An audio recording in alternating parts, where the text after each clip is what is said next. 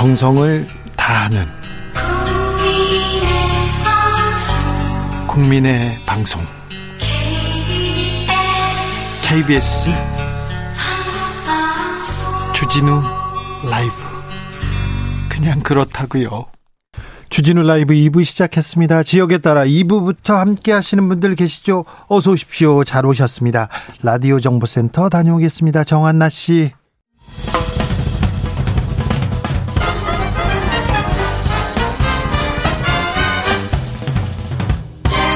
훅 인터뷰 모두를 위한 모두를 향한 모두의 궁금증 훅 인터뷰 일상 회복으로 가는 길 쉽지만은 않습니다. 코로나 확산세가 심상치 않은데요. 위중증 환자도 연일 최고치 기록하고 있다고 합니다. 정부에서는 아직 의료 체계 여력 있다 비상 계획 발동할 상황 아니라고 하는데요. 음, 독감 유행이 더해진 데다가 병상이 지금 가득 차고 있다고 해서 걱정입니다. 현 상황 종합적으로 살펴볼까요? 보건복지부 박향 방역 총괄 반장 안녕하세요. 네, 안녕하세요. 박향입니다. 아, 반장님. 네. 음, 전체 인구 80% 가까이 백신 접종 마쳤는데요. 계속 네네. 2,000명대 확진자 나오고 있습니다. 지금 이 상황 어떻게 바라보고 계십니까? 예, 지금 저희가 단계적 일상회복 시작하고 2주가 지나서 또 거리두기가 완화됐잖아요. 네. 이제 확진자 수가 어느 정도 늘 거라는 예상을 하고 있는데 전체 이제 감염 재생산 지수, 지수로 보면 11월 1일에 1.2였던 게 1.0으로 떨어지긴 했어요. 그래도 예. 1이 넘기 때문에 좀 늘어나고는 있습니다. 근데 지금 현재 양상은 60세 이상 면역력이 좀 예방접종 받으신 분 면역력이 떨어지면서 돌파 감염과 또 이제 아직 접종하지 않은 18세 이하 학생들 를 중심으로 지금 꾸준히 확진자가 늘고 있는 추세입니다. 네. 당분간은 이 추세가 좀 갈 거라고 생각하고 있습니다. 반장님 방역 당국에서 반장님이 예상했던 숫자 범위 안에 있습니까? 지금 이 수치들이? 네, 저희가 뭐 이번 주에서는 3천 명대 그, 그 주변을 좀 갈 거라고 예상을 하고 있었습니다. 네. 그래서 지금 2천 명에서 뭐 2,500명 정도를 계속 유지하고 있는 것 같습니다. 네. 그렇다면 좀 다행입니다. 그런데 위중증 환자와 사망자는 어떻게 보고 계세요? 이제 위중증하고 사망자 숫자는 저희가 생각했던 것보다는 좀 높은 편입니다. 그래서 특히 이제 그 60세 이상 환자를 중심으로 해가지고 그 확진자들은 주로 접종 맞으신 분들이 돌파 감염이 나고 있지 않습니까? 예. 그래서 위중증 환자들 어르신들 60세 이상의 위중증 환자들을 주로 보면 반 정도는 접종을 하셨고 반 정도는 접종을 안 하신 분이세요. 그래서 일단 이 돌파 감염으로 인한 또 확진자들도 점점 늘고 있고 위중증도 늘고 있는 그런 상황이 지금 저희도 예의주시를 하고 있습니다. 네. 예상했던 것보다는 지금 돌파 감염의 숫자가 좀 더 많은 상황인 거죠. 네. 학교에서 지금 집단 감염 나오고 있고요. 연말 모임도 있습니다. 그래서 걱정이 좀 있는데요. 확진자 수, 위중증 환자, 사망자 증가세 어느 정도 예상하고 계신지요? 이제 저희들이 그걸 뭐 얼마, 어느 정도 늘 거라고 정확하게 예상하기는 어, 어려울 것 같고요. 네. 지금 현재 상태로 간다면 지금 이 숫자 정도, 그다음 이중증의 비율 400명에서 500명대 이 정도가 지금 유지될 거라고 봅니다. 왜냐하면 지금 추가 접종을 해야 아까 말씀드린 대로 위중증 환자의 비율이 돌파감이 있기 때문에 추가 접종이 좀 중요한 요소인데 예. 그게 이제 시작됐기 때문에 당분간은 좀, 좀 지속되지 않을까 생각하고 있습니다. 네. 병상 그리고 의료 인력 상황 좀 걱정되기도 합니다. 수도권에서는 병상이 거의 뭐 많이 찼다고 하는데 상황 어떤지요?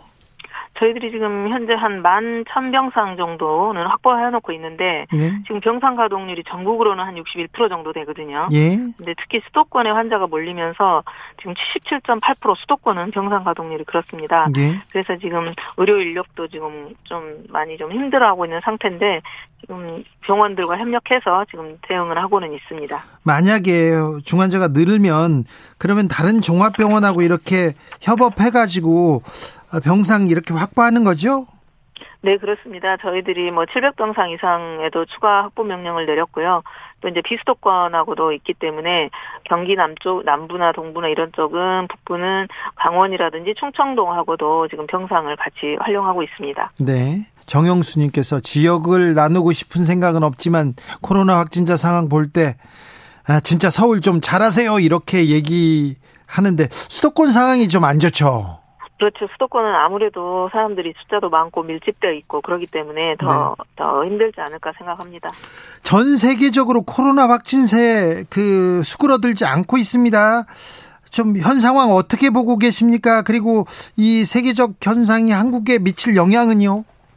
지금 전 세계적으로도 지금 전세 다른 나라가 우리나라가 좀 차이점은 다른 나라는 접종률이 상대적으로 좀 낮아요. 예. 그래서 좀 확진세 늘어나고 다시 봉쇄하는 나라도 생기고 이렇게 하는데 네. 우리나라 같은 경우는 해외 유입이나 이런 부분은 철저하게 관리를 하고 있고 또 상호주의 맺는데도 지금 이제 싱가폴만 시작했기 때문에 해외 유입 부분에 대해서는 직접적으로 우리에게 바로 영향을 미칠 것 같지는 않습니다. 네. 그렇지만 우리도 지금 뭐 돌파 감염이라든지 또 여전히 미접종자는 있기 때문에 그리고 또 우리도 거리두기 완화돼서 네. 지금 좀 이완된 상태이기 때문에 당분간 숫자는 좀 늘 거라고 생각하고 있습니다. 네. 이웃나라 일본의 코로나 확진세 이 확진자가 확 줄었던데 이건 어떻게 봐야 됩니까? 그 부분은 여러 가지 전문가분들도 의견이 좀 여러 있는 것 같습니다. 네. 뭐 그래서 그 부분에 대해서는 정확하게 저희들이 분석하지 않았기 때문에 네. 좀 언급하기는 좀 그럴 것 같습니다. 돌발적으로 제가 개인적으로 궁금해가지고 네, 네. 여쭤봤어요. 네네. 정은경 청장이 네. 12월 중순 일상 회복 2단계는 좀 어려울 것 같다 이렇게 전망했는데요. 그러면 네네. 어떻게 되는 겁니까? 1단계를 지속하는 겁니까? 아니면 좀 방역 조치를 강화합니까? 저희들이 그때 단계 넘어갈 때 4주간 는 진행하고 또 평가 기간을 한 2주 정도 주면서 한다고 했지 않습니까? 예. 그래서 지금 그런 위험도 평가라든지 이런 부분은 세부적으로 저희들이 하고 있습니다. 그래서 뭐 그뭐 그 뭐 병상 가동률이라든지 중환자 위중증 환자 수, 사망자 수 뭐 이런 기준을 보고 중환자실 가동하는 것도 보고 있기 때문에 네. 이제 저희들이 병상 가동 그 대응을 얼마나 할 수 있는지 이런 걸 지켜보고 평가를 해야 됩니다. 근데 네. 정경 청장님께서 그렇게 말씀하셨던 거는 더 상황이 악화되거나 이러면 좀 더 지켜 지켜봐야 될 수도 있다라는 말씀이고요. 이제 저희들이 이제 더 그 세부적인 평가가 더 필요할 것 같습니다. 네. 백신 접종률을 80% 육박했어요. 근데 돌파 감염이 이어지는 걸 보면 좀 걱정이 되기도 합니다. 이제 되게 지금 돌파 감염 발생하고 위험도가 좀 높은 연령대로 봐도 60대 이상이 좀 굉장히 돌파 감염인 경우가 80% 이상으로 나오고 있어요. 네, 오래전에 맞아서 그런가요? 네, 네. 그래서 아무래도 조기에 맞춰서 이제 면역력이 지속 기간이 좀 떨어진 것 같습니다. 네. 그래서 이제 어르신 중심으로 돌파 감염이 좀 나오고 있습니다. 그렇다면 추가 접종 계획을 조금 바로 세워야 될 텐데 우리도 초과 접종 그러니까 부스터샷 계획이 좀 잡혀 있지요? 네네, 지금 고위험 시설 요양병원이나 이런 데를 중심으로 해서는 이미 지금 4주 땡겨서 5개월부터 지금 이미 접종 대상 시작하고 있고요. 예. 또 50대 이상 같은 경우도 이제 지금 추가 접종 들어갔는데 6개월 안 지나고 5개월 부분도 지금 검토 중이고요. 또 혹시 그보다도 어제 이제 장관님께서 말씀하셨지만 그보다도 또 요양병원이나 이런 데는 더 당길 수 있는지도 검토를 해서 질병청에서 아마 전문가 의견을 들어서 곧 발표할 것 같습니다. 네. 공구이온염도 돌파 감염 원인이 뭔가요? 백신의 문제인가요? 이렇게 또 의문 제기했습니다. 네네, 백신의 이제 당초에 면역 지속 기간이 한 6개월 정도 가지 않을까 했었는데 네. 지금 현상적으로 보면 조금 그보다 더 빨리 소진이 되는 듯한 느낌입니다. 그래서 네. 저희들 그래서 추가 접종 기일을 고민하고 있습니다. 결국에는 그럼 백신 맞으신 분들 다 부스터샷 맞게 됩니까? 이제 그 부분도 지금 50대 이상까지는 진행을 하고 있고요. 네. 그 다른 전 연령대까지 할 것인지도 전문가들 지금 의견을 듣고 있습니다. 그래서 네. 단계적으로 아마 고민을 더 할 것 같습니다. 그렇죠. 어, 미접 미접종자 문제는 어떻습니까? 청소년들 백신 접종 잘 하고 있습니까? 예약률 그렇게 높지 않다는데요. 네 네. 지금 예약률이 30%에 못 미치고 있어서요. 청소년들 같은 경우는 일단 접종에 그래도 이득이 더 높으니까 가급적 접종하도록 공고를 하고 있고요. 네. 혹시 이제 여러 가지 이유로 접종을 못 한다거나 안 하신 분들이라도 이제 특히 청소년들이 많이 가는 시설, 위험 시설, 또 다중이용 시설에서 방역 수칙을 더욱더 철저히 지켜주실 것까지 아울러서 당부드리고 있는 상황입니다. 네, 알겠습니다. 연말 모임 많은데요. 약속도 많은데 꼭 네. 이것만은 지켜라. 꼭 지켜야 되는 거 있으면 당부 말씀 있으면 하나 해주십시오. 네, 항상 강조하는 거 마스크 쓰자, 또 환기 잘하자, 또 증상 발생했을 때 검사하자 이건 기본이고요.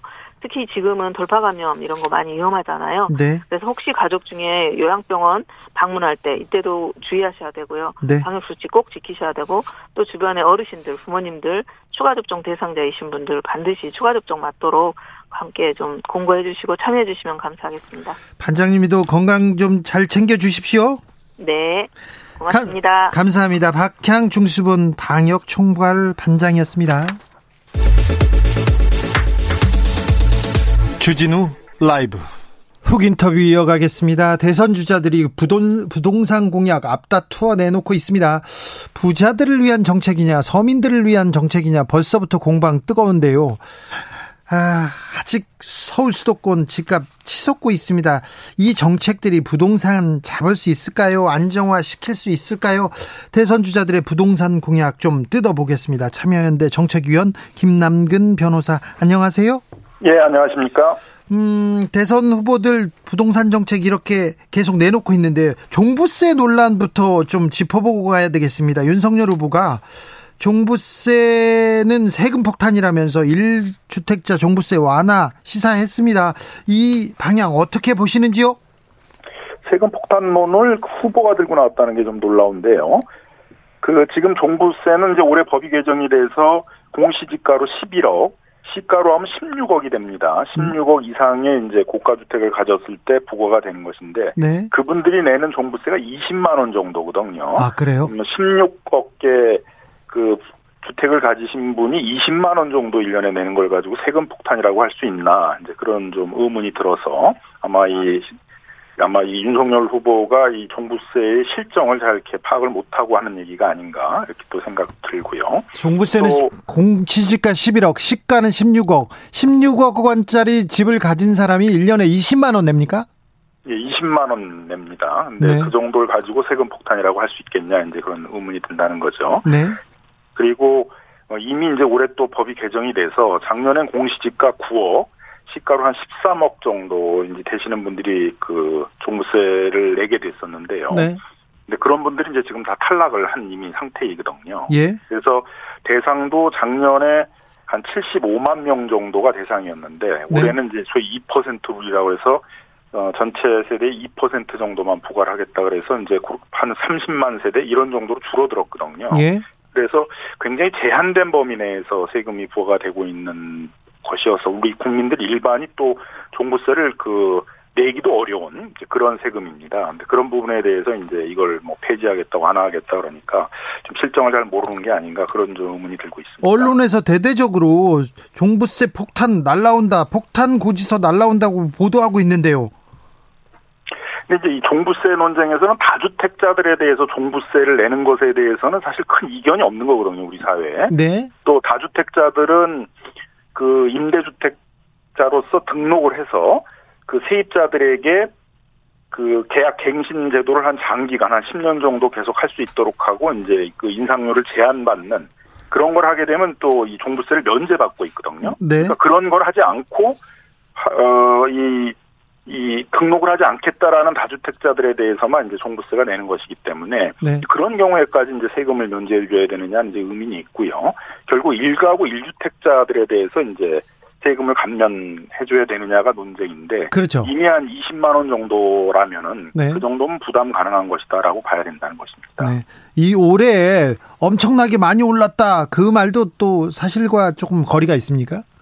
종부세가 네, 그렇습니다. 이제 종부세는 올해 또 법이 개정이 돼가지고 이미 이제 공시가격 9억에서 11억으로 그렇게 과세 대상이 이제 올라가 있는 그런 상황이고요. 예. 그래서 그 11억 정도 그러니까 공시가격 11억이면 이제 시가로 16억인데 그분들이 작년에 이제 내던 세금이 어, 보통 한 이제 7, 80만 원 정도 됐는데 그게 한 20만 원까지 줄어들었으니까 오히려 줄어들었네요.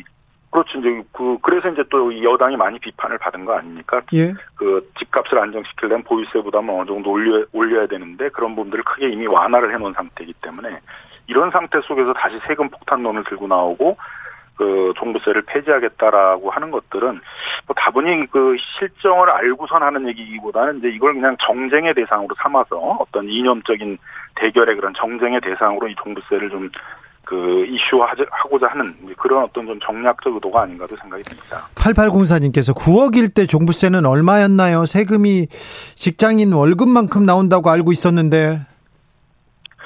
작년에 이제 그 공시지가가 9억 정도였을 때도 한 40만 원 정도였거든요. 그러니까 네. 시가로 한 13억 정도 그 주택을 가진 사람들이 1년에 한 40만 원 정도 한다고 되면 왜 이렇게 큰 부담이냐? 네. 라는 이제 좀 의문이 있었다는 거죠. 오히려 올해는 또 16억 주택을 가지고 있는 사람이 1년에 20만 원 정도 낸다는 거죠? 네, 그렇습니다. 그러니까 네. 좀 세금 폭탄론이라는 건 인위적으로 만들어져 있는 어떤 프레임 같은 것이고 네. 너무 이렇게 정략적으로 이용이 되고 있어서 실제 이 종부세가 의도하고자 하는 그런 정책적 목표 같은 것들은 좀 너무 희석되는 것이 아닌가 우려가 됩니다. 윤석열 후보가 종부세 문제가 많은 세금이다. 이거 재산세하고 통합해야 된다. 그러 그렇게 이중과세다 이런 얘기도 했어요. 그래서 첫 번째는 왜 재산세 외에 종부세를 걷게 됐냐면은 그 다른 나라들은 시가 대비 이 보유세 비율이 한 1% 정도 되거든요. 네. 대도시 지역은 대부분 1%이고 OECD 평균으로도 0.5% 정도 됩니다. 네. 근데 우리의 이제 그 실효세율이 0.15%밖에 안 되거든요. 예. 너무 낮은 거죠. 예. 보유세가 어느 정도는 이제 이 부담되는 정도가 돼야지 이렇게 많은 주택들을 소유하려고 하는 그런 적 욕구들을 억제할 수가 있고 일정 정도는 이제 토지에서 발생하는 불로소득들을 환수할 수가 있는 것인데요. 그래서 이 재산세를 점진적으로 이제 늘려나가 높여나가야 되는 이제 그런 상황인데 한꺼번에 높이면 조세 저항이 심하지 않겠습니까? 네.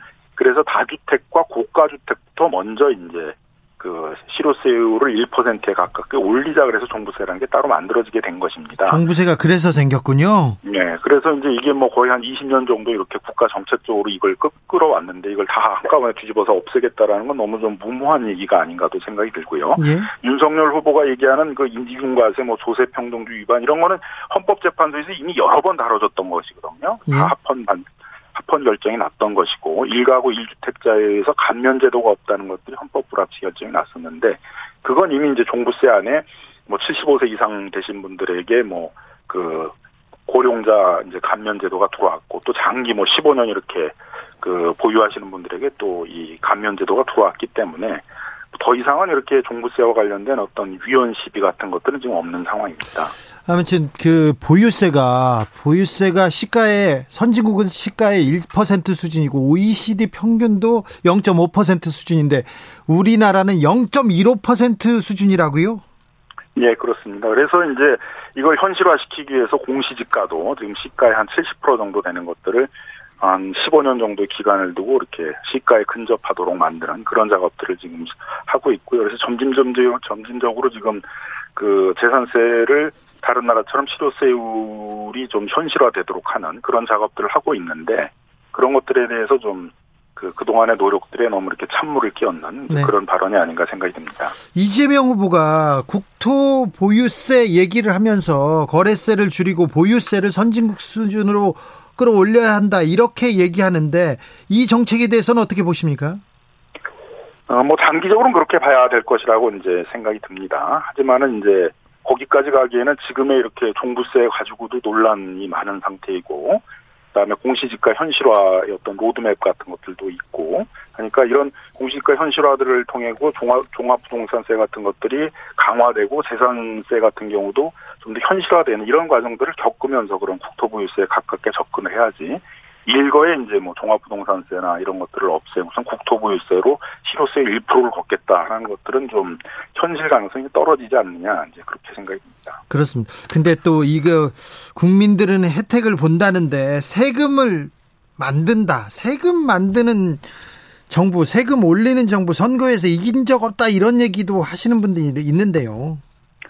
아마 이제 이재명 후보는 이걸 기본소득으로 나눠주면은 그 기본소득을 이게 수혜를 받게 되는 국민들이 국토보유세에 찬성할 것이다 이제 이렇게 생각을 하는 것 같은데 네. 그거 그 기본소득이라는 걸 또 이제 뭐 할 수 있느냐도 또, 또 논의가 돼봐야겠지만 그런 걸 받는다는 것과 세금을 내는 건 또 다른 차원의 문제이기 때문에 네. 그렇게 쉽게 국민적 동의를 얻어낼 수 있는 정책이라고는 좀 생각이 들지는 않습니다. 더불어민주당에서 1가구 1주택자의 양도소득세 비과세 기준을 9억 원에서 12억 원으로 상향 조정하는 내용 이 논의를 본격화하고 있는데 이 부분은 어떻게 보세요? 결국은 이제 이게 우려되는 부분들은 고가 주택의 기준을 9억에서 12억으로 올리겠다는 게 되거든요. 예. 그럼 이제 많은 무주택자들이 있고 또 젊은 층 같은 경우는 주택 가격이 너무 올라가가지고 많이 좌절을 하고 있는데 결국은 그렇게 지금 올라가 있는 주택 가격들이 하향 안정화될 거다, 떨어질 거다라는 기대들을 어느 정도는 갖고 있는 것인데 정부가 나서 가지고 어, 더 이상 집값은 떨어지지 않는다. 이미 문재인 정부에서 이만큼 올라간 이 버블 가격들은 그냥 고정된다. 이런 이제 신호를 주는 것이거든요. 그래서 많은 무주택자들이나 젊은 층들에게 좌절을 가져다 줄 수 있는 것이고 또 시장에도 어느 정도는 지금 가격 조정들을 통해서 가격이 좀 떨어져야 될 상황인데 그런 것들을 이제 가격의 하향 안정화들을 좀 막는 그런 부작용이 있을 것으로 보입니다. 어, 앞서 최영두 의원이 불과 아, 몇십 분 전입니다. 저희 방송에서 다주택자들이 주택을 처분을 못하게 만들어가지고 종부세 폭탄을 맞았다 이렇게 말씀하셨는데 다주택자들이 그 주택을 내놓을 수 있도록 처분을 좀 용이할 수 있도록 이렇게 유도하는 방법도 필요하지 않나요? 그, 그 방법 중에 하나가 이제 보유세를 강화를 해서 많은 네. 주택들을 보유하는 경우에 있으면 부담이 되도록 하는 이제 그런 정책이거든요. 네. 세계 어느 나라나 이런 보유세를 강화하는 정책들을 쓰고 있는 것이고요. 우리는 이제 그게 많이 왜곡됐던 게 그 임대사업자 등록제도에 등록을 하게 되게 되면 종부세를 면제받다 보니까 다주택자들이 많은 주택들을 보, 보유하면서도 그 부담을 갖지 않는 제도로 이 등록임대 주택들을 많이 활용하고 있어서 네. 등록임대 제도에도 어떤 개선이 필요하다고 생각이 듭니다. 종부세 하나만 더 물어볼게요. 참여 정부였었죠. 노무현 정부에서 종부세를 만든다고 하니까 세금 폭탄이라고 언론에서 그리고 야당에서 계속 얘기를 하고 아, 굉장히 그 여론을, 여론이 나빠졌었는데요. 그리고 나서 또 이명박 정부 들어서 종부세는 또 후퇴했고요. 그 상황하고 지금하고 좀 비슷한 거 아닌가요? 어, 그래서 이제 노무현 정부 때도 집값이 이제 많이 올라 그런 이제 상태였습니다. 네. 네. 그래서 이제 그 어떻게 보면 집값 안정화 대책이기도 했고 또 네. 장기적으로는 그 조세 형평적 측면에서 보더라도 그 고가 주택이나 다주택자들에 대해서는 이게 누진적으로 재산세를 부과해야 된다라는 그런 사회적 공감대가 있어서 종부세라의 제도라는 게 들어오게 된 것이고요. 꾸준하게 정책을 이제 수행을 하게 되면 한 2017년 정도쯤 되게 되게 되면 종부세 대상인 다주택자들이나 고가주택자들에게 대해서는 실효세율 1%에 근접하게 된다라는 이제 전망을 갖고 있었습니다만 중간에 정책이 일관되게 추진되지 못하고 계속 이렇게 후퇴되고 하는 과정을 겪다 보니까 아직도 이 문제를 가지고 사회적 논란이 많고 정책적 목표를 실행을 제대로 못하고 있는 것 같습니다. 하지만 이런 종부세와 같은 보유세를 강화하는 정책은 세계적으로 굉장히 보편적인 정책이라고 생각이 들고요. 예. 또 이런 보유세가 강화가 돼야지 그 이후에 이제 뭐 양도소득세도 좀 더 이제 뭐 정상적으로 한대라든가 또 거래세인 취득세나 이런 부분들을 완화한다든가 하는 것도 가능해지기 때문에 정책의 일관성을 가지고 계속 추진될 필요가 있다고 보여집니다. 네. 1236님께서 공동 명의로 13년 거주한 공시지가 14억 2천만 원짜리입니다. 매매가는 20억이고요. 어, 20억일 때 종부세는 70만 원이고 재산세는 올해 224만 2천 원 두 번 냈습니다. 소득은 올해 회사 퇴사해가지고 월 150만 원입니다. 퇴직 이후에 고가 1주택 보유한 분들 사례가 주로 언론에 소개되는데 이런 분들 어떻게 봐야 됩니까? 그래서 지금도 이제 고령자에 대해서는 고령자 감면이 있고 그다음에 예. 장기 보유 학년은 또 장기 보유 감면이 있어서 뭐 많게는 80%까지 감면을 받을 수가 있습니다. 네. 그다음에 이제 이런 분들이 이제 부담이 되는 경우에 있어서는 그래서 저희 시민단체에서는 이제 납부를 유예해 주자라는 것이거든요. 네. 지금 부담이 돼서 내지 못한다면 뭐 상속을 할 때나 아니면 처분을 할 때 그때까지 이제 내지 않았던 것들을 그, 그 시점에 있어서 한꺼번에 내도록 하는 그런 제도를 도입해서 해결할 필요가 있습니다. 네. 어, 변호사님, 음, 네. 부동산 잡아야 되는데요. 부동산 가격 안정화하기 위해서 그리고 자산 양극화 막기 위해서 부동산 정책 어느 어떤 방식으로 펼쳐야 됩니까? 부동산 세제 개편 어떤 방식으로 이루어져야 됩니까? 세계 보편적인 정책이 보유세는 강화와 거래세는 완화하자는 정책이니까요. 예. 보유세를 강화하는 정책이 일관되게 추진될 필요가 있겠다 생각이 들고요. 그다음에 단기적인 법으로는 이제 결국은 이 유동성이 부동산 시장으로 너무 많이, 많이 몰리기 때문에 것이거든요. 예. 세계 보편적으로는 그 DSR이라고 그래서 연소득 대비 대출 원리금을 갚을 수 있는 이제 비율을 정해가지고 40% 이내에서만 대출하는 제도들을 꾸준히 이제 하다 보니까 개인들이 부동산 투자나 투기를 하는 경우들이 굉장히 드문데 우리가 이 가계부채 관리가 제대로 되지 않다 보니까 그 부동산 버블을 만드는데 상당히 영향을 미쳤다고 생각이 듭니다. 차기 정부에 있어서는 그런 가계부채 관리 정책을 좀 더 철저히 하고 보유세 강화 정책들을 일관되게 밀어일고 나갈 필요가 있다고 생각이 듭니다. 아, 말씀 잘 들었습니다. 예, 감사합니다. 참여연대 정책위원 김남근 변호사였습니다. 교통정보센터 다녀오겠습니다. 공인혜 씨. 정치 피로, 사건 사고로 인한 피로, 고달픈 일상에서 오는 피로. 오늘 시사하셨습니까? 경험해 보세요. 들은 날과 안 들은 날의 차이. 여러분의 피로를 날려줄 저녁 한 끼 시사. 추진우 라이브.